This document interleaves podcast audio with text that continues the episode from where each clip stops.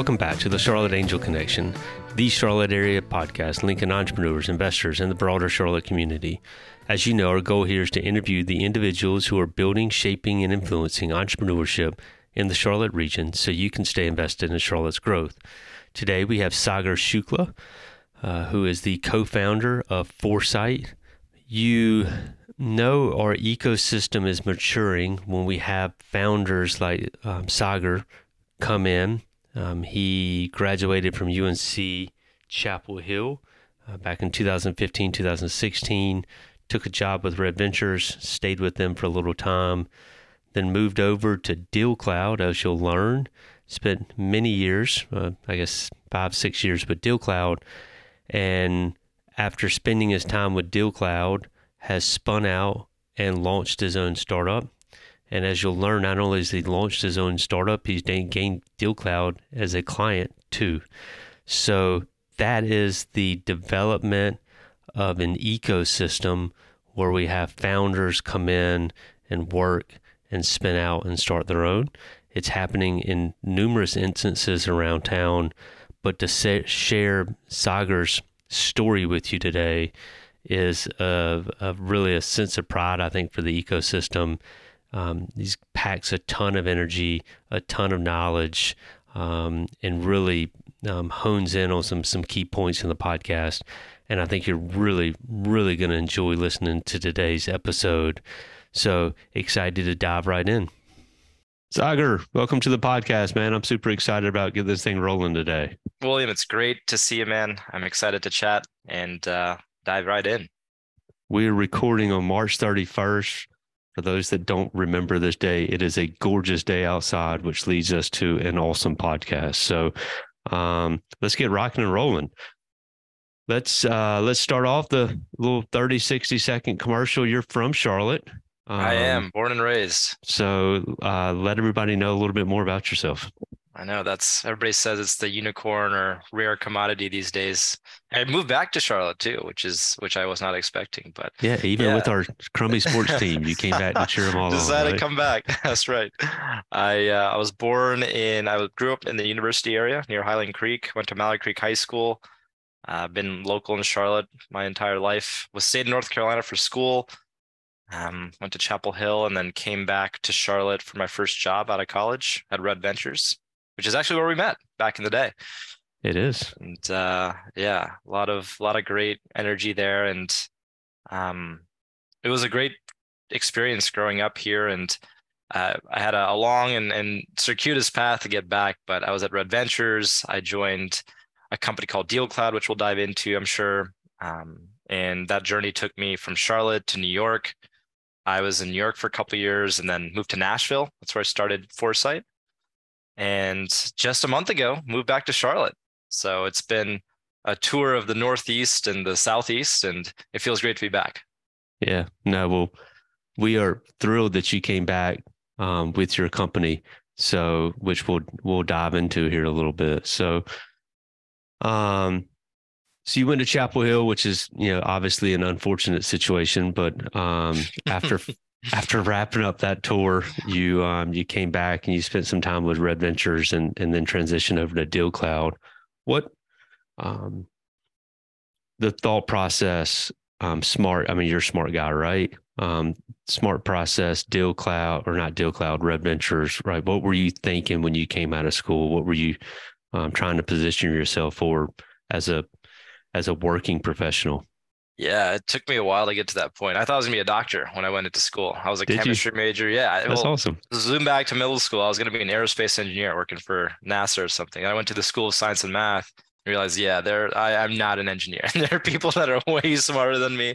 Um, and so I was like, all right, well, I like science. Let's do chemistry. So I entered Chapel Hill thinking I was gonna be a doctor. I did that for the first two years, and I had this reckoning.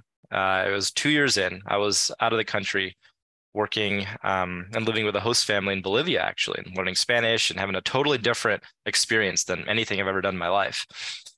And during that trip, something something connected for me, and I was like, why why am I trying to be a doctor? I think we were on a hike and somebody fell and scraped their knee, like the smallest cut ever. And they were bleeding and we're in the middle of the woods. It's like, man, this is tough. I, I, I can't deal with this. I don't like this blood. Um, and so like on a very basic tactical, I was like, yeah, why why have I convinced myself that I want to go down this path? And you know, funnily enough, I was with an entrepreneur on that journey. He was a fellow student, a friend of mine at Chapel Hill, became really close, and he actually dropped out of school to go start an SAT prep company in Shanghai. And I was like, what is this guy doing? Like, does he not want to finish school? He should he should commit to the degree and you know at least follow somewhat of a traditional path. But it struck a chord with me. I'm like, man, there's some people in this world who take who truly blaze their own path and they've found peace in it and they've becoming they've self-actualized like he really self-actualized through that journey and i've stayed in touch with him since then. And so i came back to school. My mom was dropping me off at chapel hill and we're charlotte. It's a two hour journey. And she's like yeah so you ready for your organic chemistry you know semester class this year? I'm like uh, I wasn't really responding. I was waiting, waiting to tell her because I had big news. So she's coming up close to school. We're now 20 minutes away. I'm like, yeah, mom, got to tell you something. We're 10 minutes away like, oh, mom, uh, yeah, I'm dropping chemistry. Uh, I'm dropping my pre med, and I, uh, yeah, I don't really know what I want to do with my life, but I'll figure it out. Thanks for the ride. Jump out like, of the car and run. Jump yeah. out of the car. She she was totally surprised, and uh, it's an inside joke with us now. But that really started this journey of choosing my own path, and I think planted the seeds for Red Ventures, DealCloud, and Foresight, and and what what was to come. So long story short, I, I ended up interning for a couple of entrepreneurs and founders and alumni from Chapel Hill. It took me to New York, took me, I did a couple pitch competitions, uh, again, inspired by that summer and other experiences I had at Chapel Hill. And I, I realized that this is something, whether it's working with a startup or starting my own company, this is what I want to do. There's so much creation, creativity, and, and exploration and newness. You have to learn and build and discover yourself through the process. And to me, that was so compelling because the path of becoming a doctor, following more traditional path, which is amazing. And I celebrate people who do that. But to me, that, that didn't feel as compelling as exploring the unknown. Um, so I knew in school that's what I wanted to do. And then it was, well, how, do I do that? What does that actually look like? And so I was by the fall semester of my senior year, walking to my economics class, Gardner Hall, Chapel Hill, and there's this booth outside, these folks from Red Ventures. And I had known somebody from my economics days, a friend of mine. He's like, hey, man, come over here, let's chat. So I talked to him and he he totally sells me on Red Ventures. It's this company in, in North Carolina, Charlotte, Fort Mill. They've got a bunch of startups they're incubating internally. And I was like, all right, that sounds great. Can learn how to work for a startup in a bigger corporation. Awesome. So I joined and it was a great learning experience. Uh, I was on a small business unit that ended up being one of the big money makers for Red Ventures learned how to manage a P&L, Excel. I was in SQL, getting some technical skills and wearing a bunch of hats and becoming a professional. It's my first job out of college. So I did that for a year and met some great folks, folks who ended up becoming entrepreneurs, ended up uh, joining other companies, and um, I've stayed in touch with them to this day. But a year in, I was like, man, all right, this has been a great experience, but I, I gotta, it's getting a little bit too big for me. You know, it's uh, yeah. I'm not a big company person, so I left. I left Red Ventures and had no idea what I wanted to do. I, this is a theme in my life, and not knowing what to do next. So three months, I didn't have a job. I didn't have any so idea. Was, this was pure. So you're in it for a year, um, and you you quit without without the next without the next component in place. You're just saying this is yeah. Wow, that's yeah. awesome. Yeah, I, I had a feeling that I need to recalibrate my life and realign myself to what I want to do. I don't know what that is, but I've had great experiences. I want to repurpose that into something entrepreneurial again.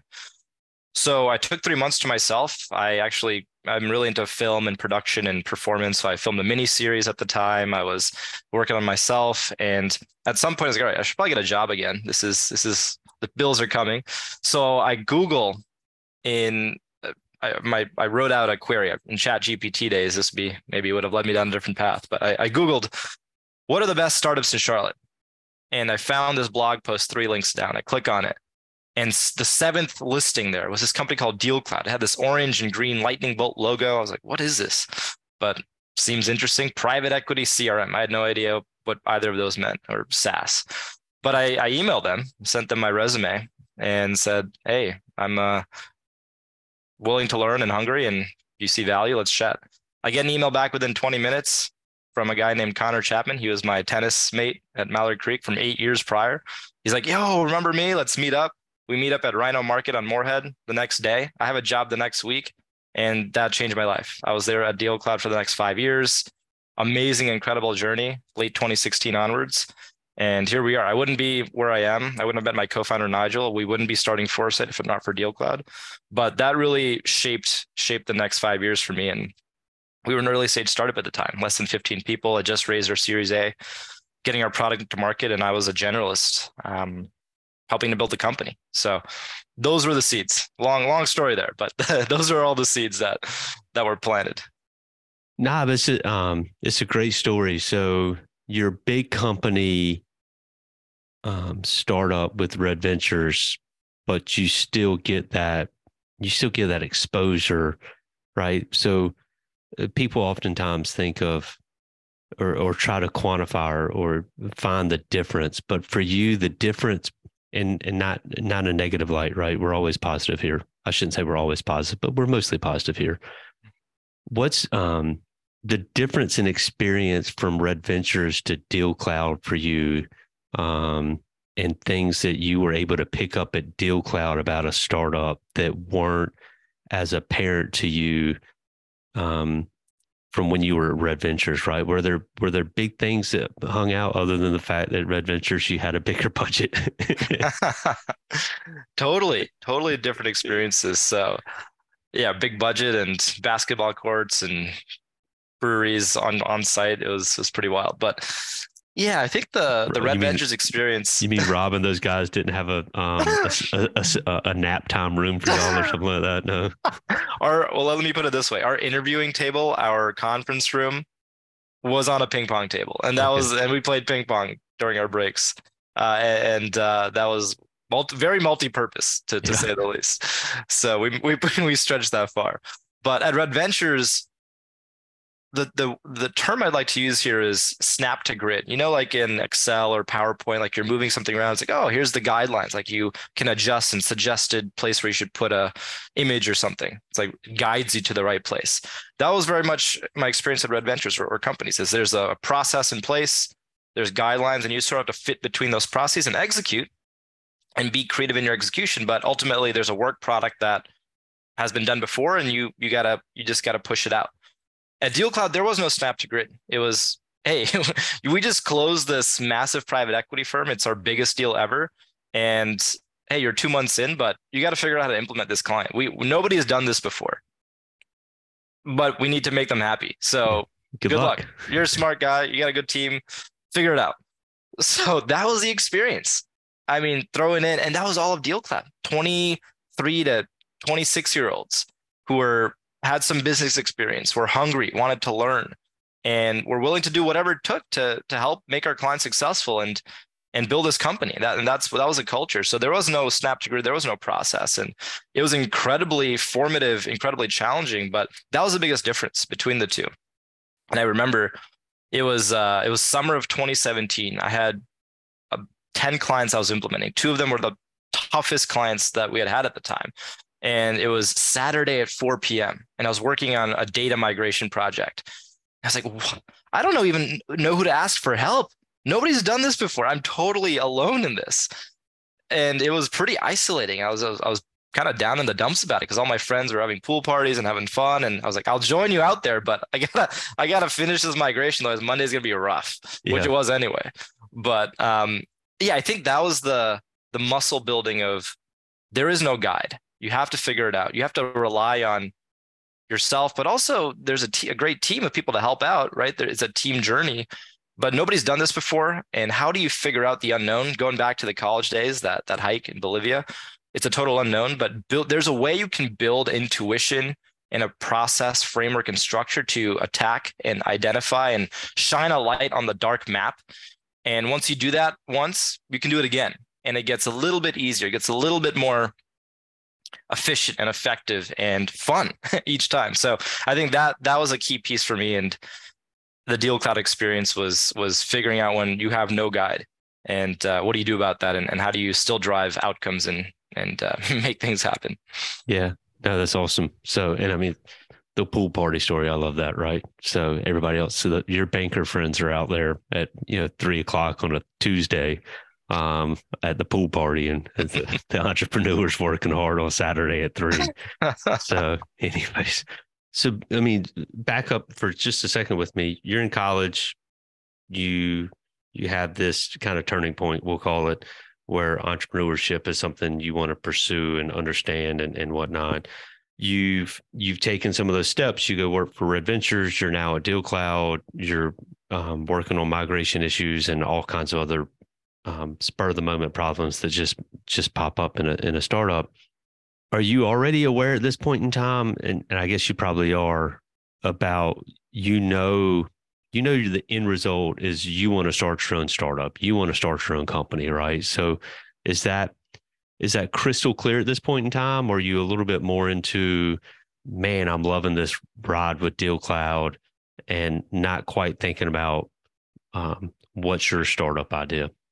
Yeah, the seed of I still want to do I want to do something and I want to be on the journey uh, of our of our own company building was there. It was always there from college, but it wasn't clear. It was very foggy, vague path and it, it hadn't crystallized for me. So in the depths of DealCloud of 2017, 2018, I, I wasn't even thinking about that to be honest, because I was just trying to survive. You know, it was survival mode of how do we how do we get to the next day and and uh, and and continue. It's the hardest I've ever worked in my life. I mean, to this point, it was just a unique unique work environment, and um, I'm really grateful for it. But anyways, I think as I got out of that, so that was, that was an implementation to give a bit more context to what I was doing. It was an implementation team getting folks from Salesforce and Excel off of those platforms and onto DealCloud.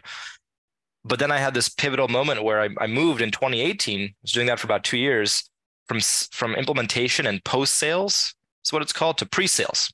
So, man, I, I really like enjoying and talking to our clients. I don't like the data stuff as much, really in the weeds, but I like having strategic conversations. So how do I figure out how to do that? How do I sell? So I met with our VP at the time. He's a mentor of mine, Aaron Guinan, and he's still based in Charlotte. And he's awesome. Um, and he was like, he really encouraged me to think about what else I could do with my skill set. So I said, well, why don't I go to New York? That's where the whole sales team is based. I'll do a trip up there and I'll pitch myself and that'll be a good manifestation of me pitching the company, right? In, in sales process. So I did that and uh, eventually became a sales engineer. So I was uh, doing all the demos and solutioning and behind the scenes. I think at that point, I started to see the dots connect of now I'm on the tip of the spear. I, we're introducing DealCloud to new clients, new prospects. I really enjoy that process. And the the foggy vagueness became a little bit more clear of, well, this is what it's like. You have to take something that nobody knows about or has a real reason to care about and make them care about it and I, and I started to see how that could map to launching a company one day. And I, I, think that's when things started to really come into picture. So that was a turning point for me moving into sales. Uh, and I can continue that story on with Intapp. We got acquired in 2018 and I started working with the parent company. We started selling new solutions into law firms and I was traveling the world with our leadership team to bring new markets, new products to market. And I think the more I did that, the more I saw how how I we could do this, how I could go on this journey and work with the team and build this out and, and create something beautiful. So along along the the last couple of years of the journey was when it started to come together for us. Uh um you you mentioned it there, but at what point in time did you realize that sales is the lifeblood of a company, right? Um, I mean, the the beginning of your career, you're on the back end, your data migration, you're getting everything up and running. But um, as we all quickly learn, everything is sales. Um, at first, I mean, when you're first with DealCloud, that that first job is all about, man, we got to make sure that the you don't even worry about the sale, you just worry about the migration, right? But you eventually realize that everything we do is terms of you know running a company and acquiring clients and acquiring investors and and everything else and positioning yourself in the community of sales. But did you know it before? Was that kind of a was that a tr- transitional moment as well?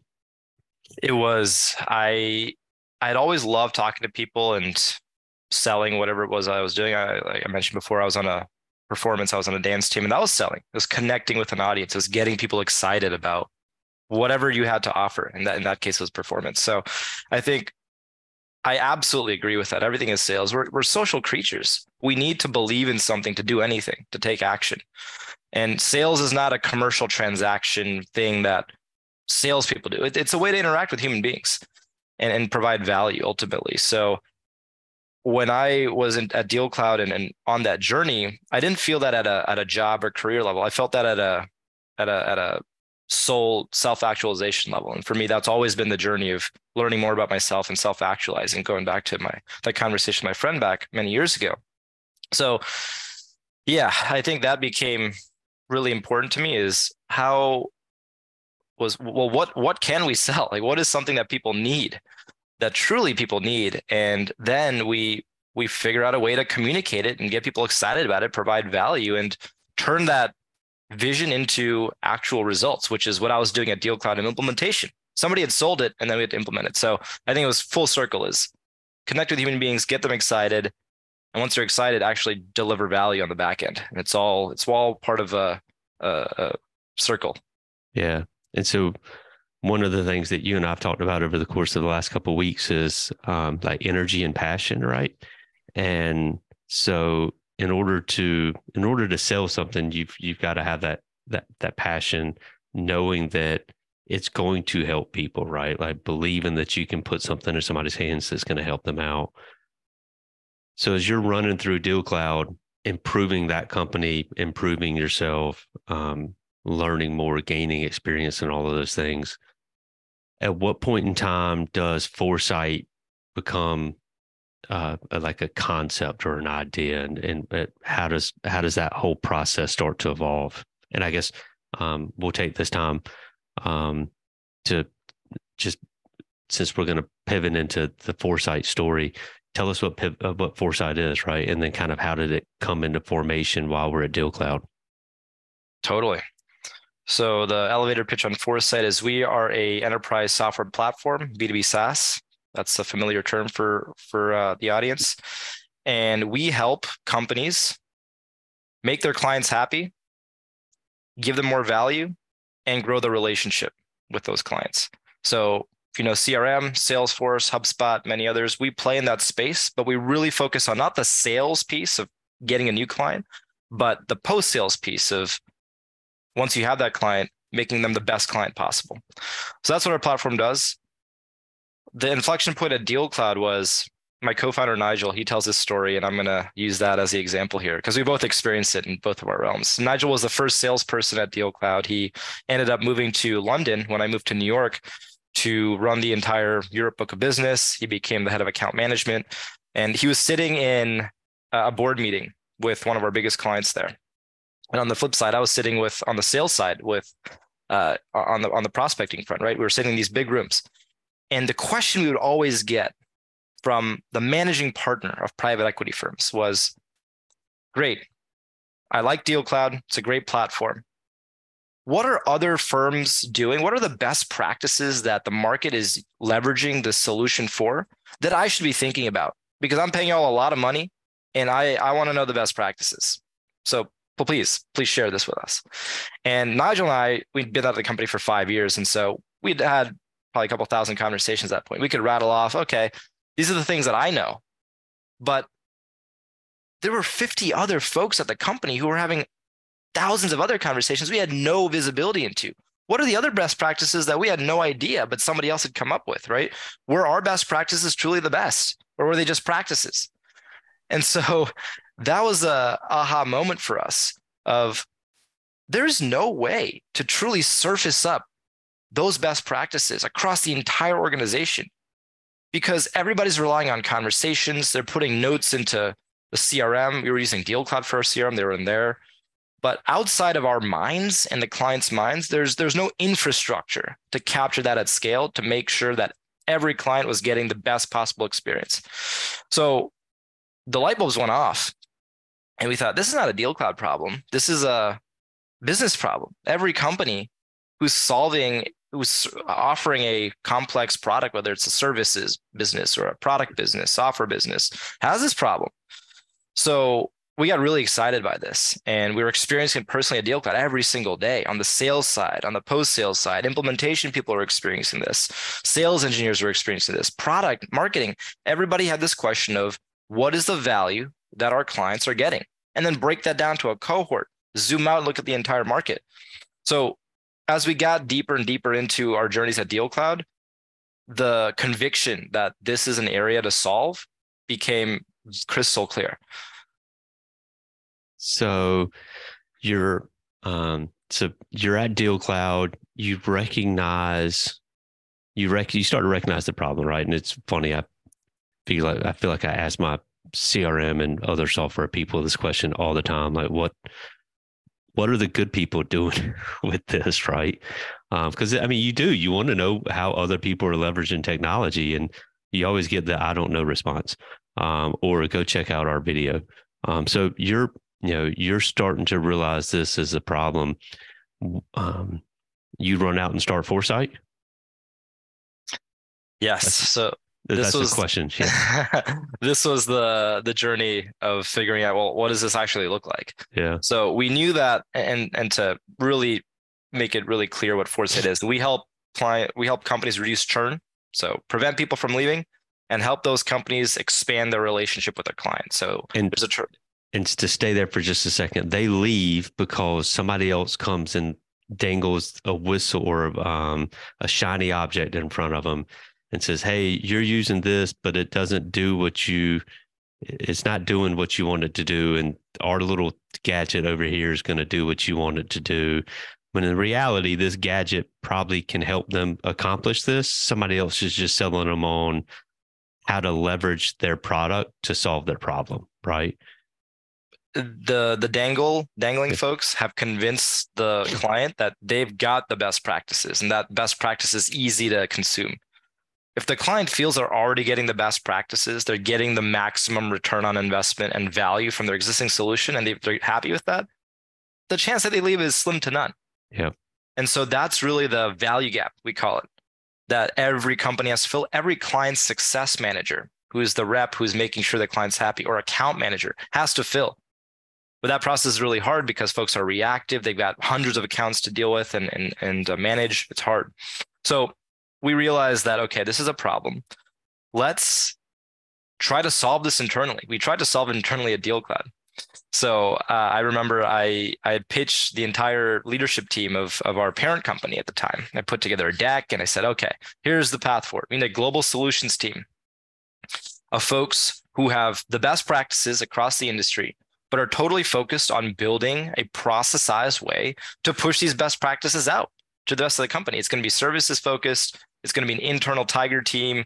We're going to meet every month with all stakeholders across the company, and we'll do this. And you know, the the leadership team heard it. They said, "Okay, this is a good idea. Great." Three months, didn't really hear anything back. Like, okay, follow up. Hey guys, uh, just checking in here. Uh, any any any thoughts? And around the same time, we went through a big reorg restructure and you know the, the company was at the time you know preparing to go public. So they needed the big pedigree logos of folks who had 25 years experience at oracle and salesforce and sap and all this stuff which is great. So they brought those folks in. They said all right we're going to solve this problem. We've got all these experienced folks. Thanks so much. Keep doing what you're doing. And i was like all right. Noted. Appreciate it. Uh, I'm gonna I'm gonna bounce and then try to solve this problem because we really believe in it. And Nigel and I we linked up during the time. The pandemic had just hit.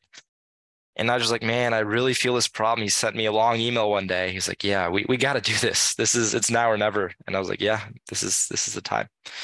So we we uh we planned our exits and I gave a three months notice, you know, keeping good relationships with the with the team. And I said, hey guys, uh, it's been great. I got some entrepreneurial ambitions.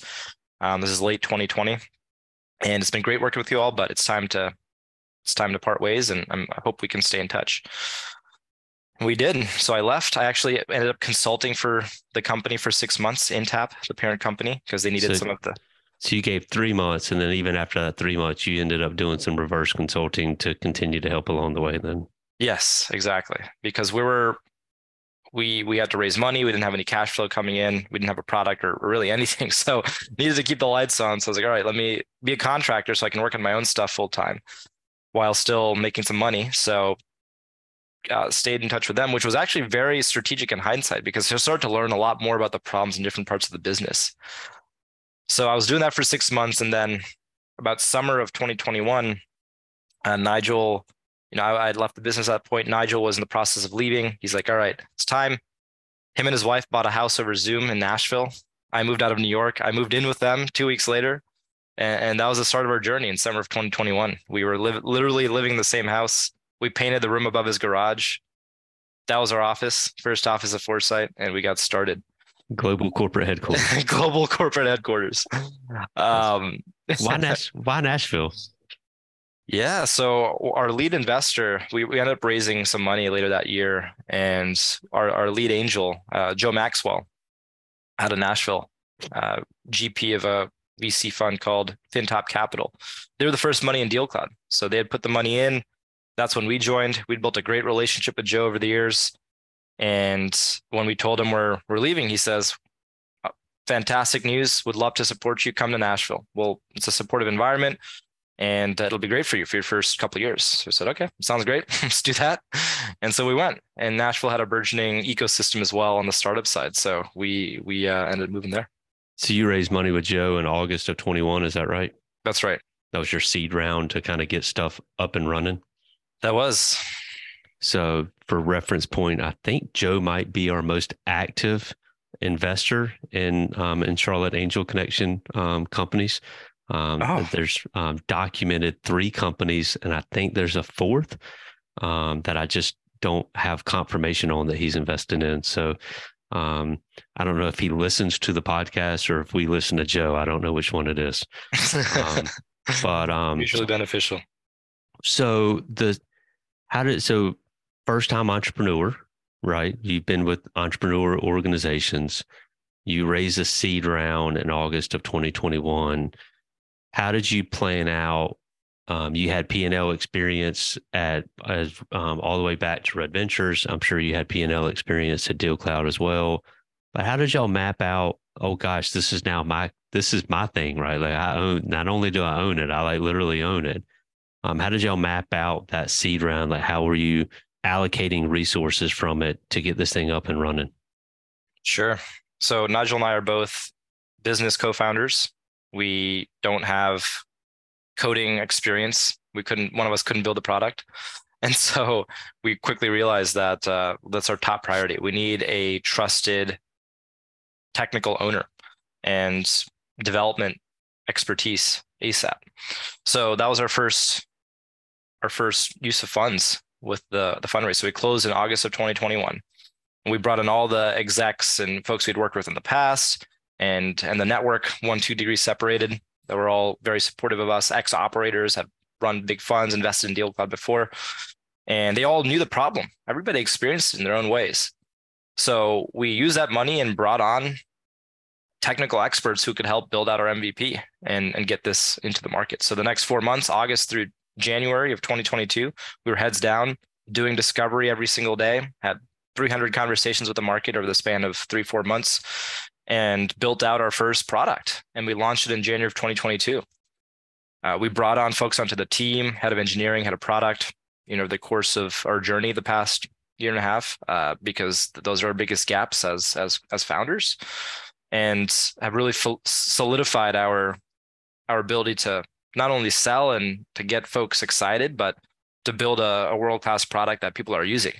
And full circle, we've got now incredible companies using using our solution uh, and including DealCloud. You know, we we started we started our journey from DealCloud days, and it's it's been an amazing journey, existential win for us because now our our former employers one of our our biggest adopters and getting the most value out of Foresight. So came full circle and great validation for us that we're solving a real need.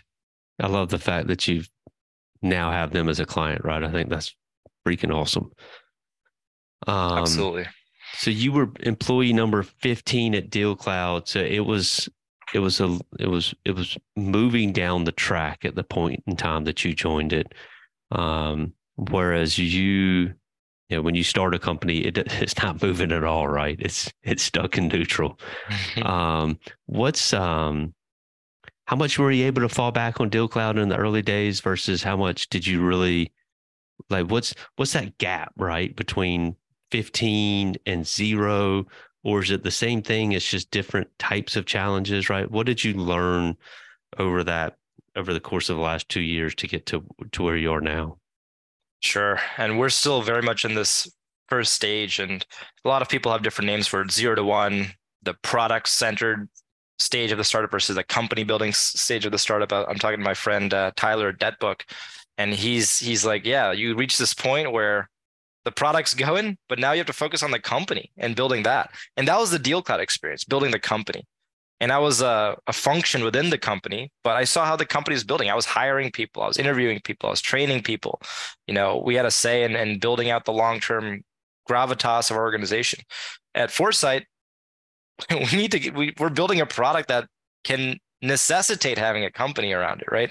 So that's been totally new. Never done that, and that was part of the the curiosity for me is I've never done anything like this. That's the unknown right? Um, the no guidelines. How do we do that? And we got to figure it out. So building something that people want and that can address a real need, that's the journey that Nigel and I and our team have been on the past year and a half and learning how to do it, which has been incredibly illuminating and challenging and frustrating and exciting and all, all the different feelings that startup founders always talk about.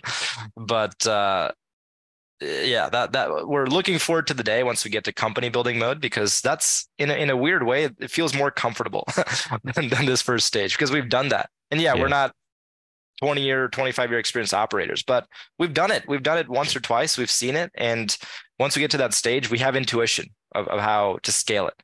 But the first stage is let's let's get let's get a product that is flying off the shelves and and, and then everything else will take care of itself. You mentioned Tyler from Debtbook a second ago, right? And different, even for you. I mean, even in 2016, the startup ecosystem here in Charlotte was young, right? And um, and you said it earlier when you were talking about you know the transitional uh, Saturday afternoon thing that you were trying to do. You didn't have anybody to to really tap into, and that's not it's not the case as much anymore as a founder in Charlotte, right? There's actually there's um, there's people that have done it. There's people that are ahead of you because they started before you, right? So how um, how cool has it been to step back into the ecosystem where you were kind of off in a in your own little territory six years ago and seven years ago, and now now you've got Tyler and you've got Rob and you've got um, you know Angel and you've got all of these other entrepreneurs that have come before you that you can tap into and sorry for all the entrepreneurs that have been on the podcast and done other things successfully that I didn't mention. That's like my Emmy moment. Like I got cut off by the music, so I apologize. it's uh, it's so so spot on about having an ecosystem that's supportive and moving back to Charlotte for me has been been incredible to engage with all these entrepreneurs. Nashville was awesome too. I mean, I had a fantastic group of folks there I was leaning on, but yeah, having uh, the generations of founders. So I was having coffee with Rob, uh, Rob Cummings, founder of DealCloud, along with Ben, and they're both been great supporters of ours through the years. And having a chance to vent and tell it how it is to somebody who's seen it, done it before, and been through that journey. And he's like, "Yeah, you know, I, I put together data rooms for funds that I spent a week doing it and nobody looked at it. And I'm like, well, that kind of resonates, you know. Fundraising is hard. It sucks. Uh, in in that moment right now. So yeah, having those folks to talk to and Tyler, I mean, that journey's been incredible. Back three years ago, they were just getting started. Now they're they're massive, you know, they're they're one of the unicorns of, of the area and then growing so quickly. And every time I text him to get lunch every couple months, he's like, man, let's do it. And we'll spend two, three hours together talking about life, about business, about everything. And so it's been so empowering for me to have those folks who are one generation. I would say Tyler's, you know, generation, Rob, the next generation, he's already exited. So, and I'm now I'm at the point where there's other folks from Intapp DealCloud are starting their own companies.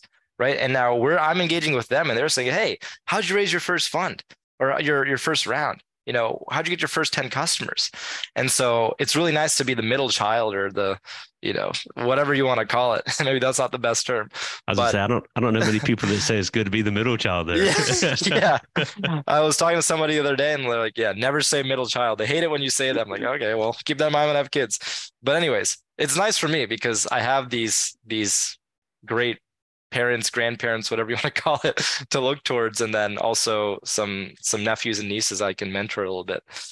Um, and it feels nice to be be supported by that kind of family. What a great um, way to phrase it, right? I love um, Rob as the grandparent.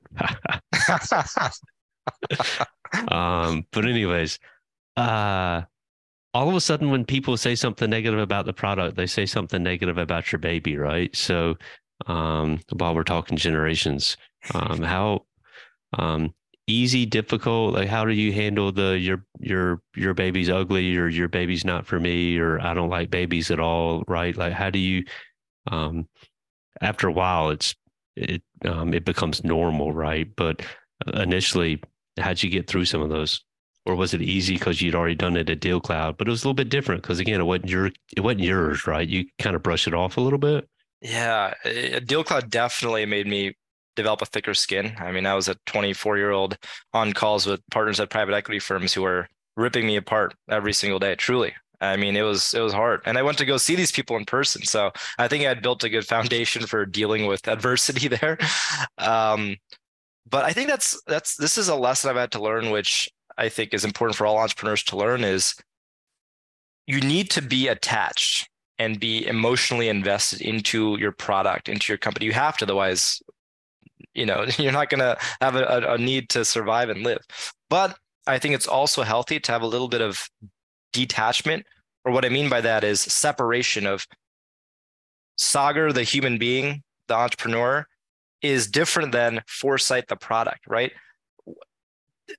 I have to work on this. This is like an engine of a car that I'm working on a little bit objectively, like trying to, I have to be critical of it. Like, what can we do be doing better? How can we improve this machine? So when people give feedback, it's, I appreciate that. I'm going to use that to learn and be objective and clear, rational thinking on how I can make this engine better. Because if I'm always emotionally invested, I might push off feedback. I might not listen. I might not really internalize what people are saying or try to understand their intentions. And some people might might be BS. I, I might not take their grains of salt, but other folks I might. And so if I'm a little bit, a little bit detached from it, and so I can view it as this is something I'm working on, not just taking it as a attack or feedback on me, then that helps me be a better entrepreneur. So that's been a journey I've been on of of um, taking feedback, you know, learning how to be a really good listener and not be a defensive listener. I think is really important for founders because uh, that ultimately is how you'll learn and be better and um, get get to connect with more folks. On the um, on the product slash investor side, right? Um, because I mean, as you're out there pitching the product, what you're what you're trying to get investors to do is see what you see, right? Like you see the opportunity, um, you see the path forward, you see multiple iterations of what you can grow grow through and what the market needs. Um, how do you um, how do you engage in those? How do we how do we get investors that don't see it over the hurdle? besides a stick or hammer or something else, right? Yeah, I'll give you a couple thoughts on this. Um, it's been really fascinating learning about it, but you know, being first time entrepreneurs, first time founders, sometimes we can give our best possible pitch, sell the dream, people still won't get it. But then one of their friends who they respect and they know who's one of our investors, their friends get it, and their friend tells them, "Hey, I really believe in this." They're like, "Oh, this makes total sense. I love it." And it's such a weird thing, but people really it's call it herd mentality or whatever sometimes it's not a bad thing but having somebody else who believes in you who gets it and who can has a relationship with someone that's all it takes to get to the aha moment in other cases it's it's education you know and and multiple touch points but something we've had to learn is we really believe in what we're doing and it's not a hey this is our idea like you should believe it too. No it's this is a problem. This is a problem that a lot of companies have and if you don't get it you're probably not a good investor for us honestly. You're not Like if you don't get the problem, and yeah, maybe we can do a better job of being clear and, and clarifying the message. But if after five minutes, 10 minutes, the aha light bulb moment has not gone off, then let's stop wasting each other's time. And I hope to, you know, stay in touch. But yeah, thanks, no thanks. Like next. So that that's kind of the mentality that that we've developed and that that I've learned. We've had um, guests on here um, and like Rent Ready's a good example because they're um, now kind of off and running. We did a podcast with them a couple years ago, and um, they essentially had their their they stood up their UI, but their customers or clients or whatever came into the platform. They entered what they needed done, and then it didn't automate. Right, it stopped there. Like it went to a person, and the person ended up doing the job. And what they were trying to do was fill out what type of product did they need to build on the back end um, and what were the more pressing needs in prioritization and stuff like that. Like um, in y'all's world there's a lot that you can actualize with your product right? So you've got the the, the beginning stages of it up. You've got clients that are starting to come onto it. Um, is there the monkey in the background right now um, or how do y'all start to see future iterations and building out? Because you've got a, probably mm-hmm. a hundred things that y'all want to do right? Like how do y'all start to to hit on those things that you want to roll out or need to roll out and, and whatnot as the um, as the product develops? This is super relevant to where we're at right now. I'm actually, as we're talking, I'm getting Slack messages from my product team on our automations that are going live in the next two weeks. Yeah. So, good question.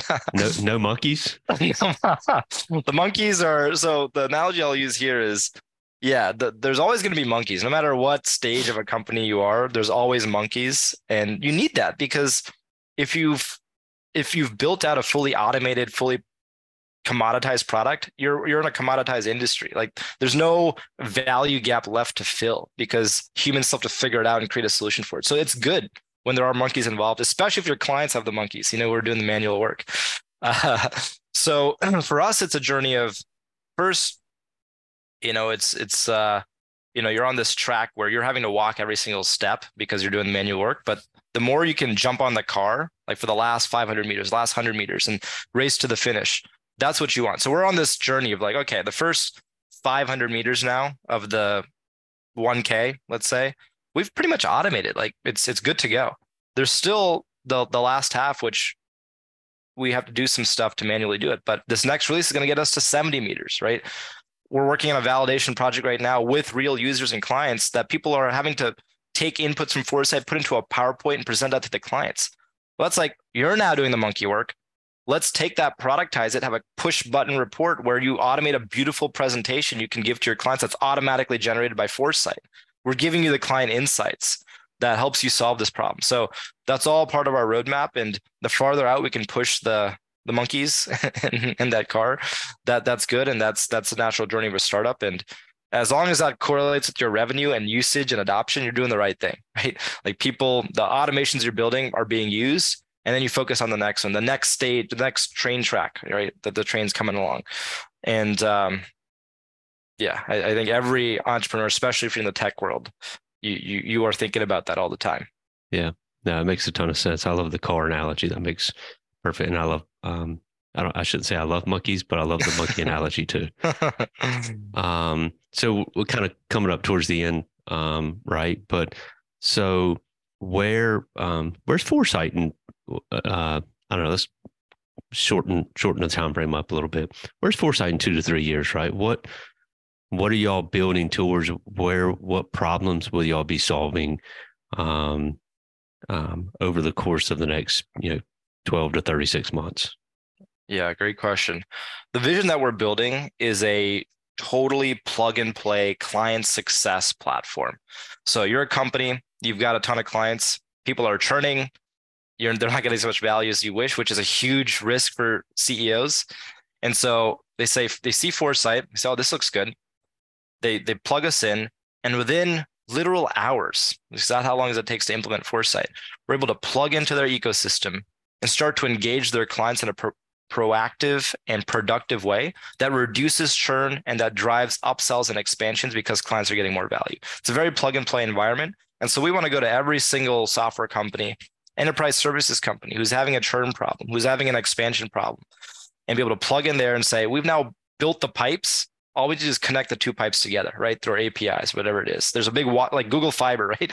Google Fiber's there. We just got to connect it to your house. So we've built the whole ecosystem and infrastructure. Now let's just make that connection. You're going to get the whole benefit of the network, and that should relate because Charlotte, you know, we've been waiting for Google Fiber for a while, but it's it's it's in spreading. So yeah, two to three years, we are we're very turnkey platform to make every client your the potential unlock the potential to make them your most valuable client.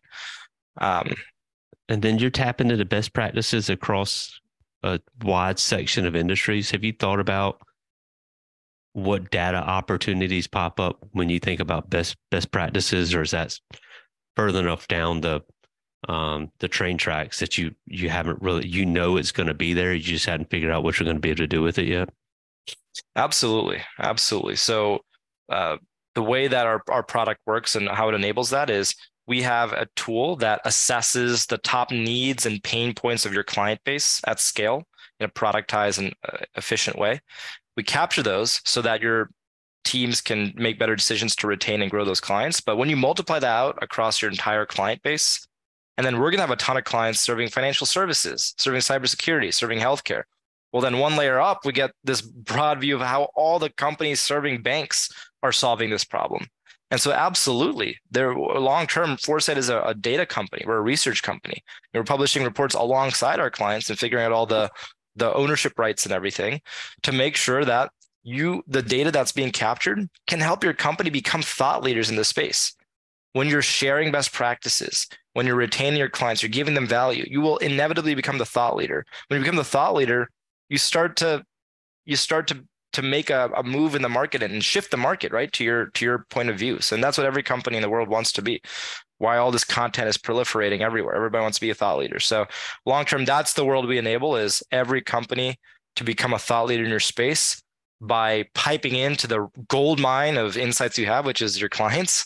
And you need an infrastructure to do it it's like you build a mining operation, you know, gas, you pipe it out, you refine it, you put, put at the pump and you plug it in and boom, you're good to go. You're driving your car that's what foresight is for companies.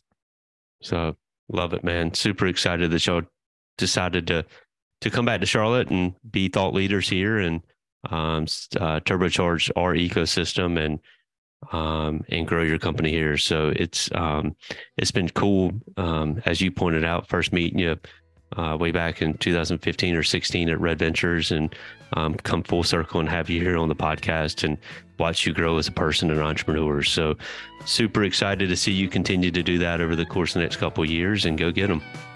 Really appreciate it, William. It's awesome to be back. Thanks for having me on, and it's an honor to be part of the the Charlotte Angel Connection with all the great founders you've had on it the past couple months, years. Yeah, thanks, man. I appreciate it.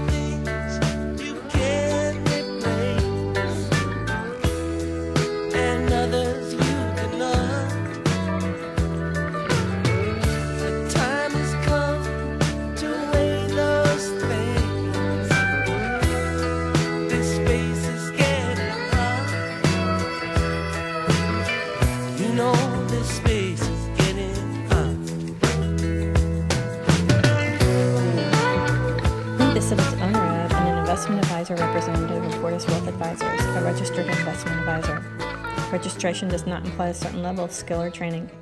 Opinions expressed on this program do not necessarily reflect those of Portus Wealth Advisors. The topics discussed and opinions given are not intended to address the specific needs of any listener. Portus Wealth Advisors does not offer legal or tax advice. Listeners are encouraged to discuss their financial needs with the appropriate professional regarding your individual circumstance. Investments described herein may be speculative and may involve a substantial risk of loss. Interest may be offered only to persons who qualified as accredited investors under applicable state and federal regulation or an eligible employee of the management company. There generally is no public market for the interest. Prospective investors should particularly note that many factors affect performance, including changes in the market conditions and interest rates, and other economic, political, or financial developments. Past performance is not, and should not be construed as indicative of future results.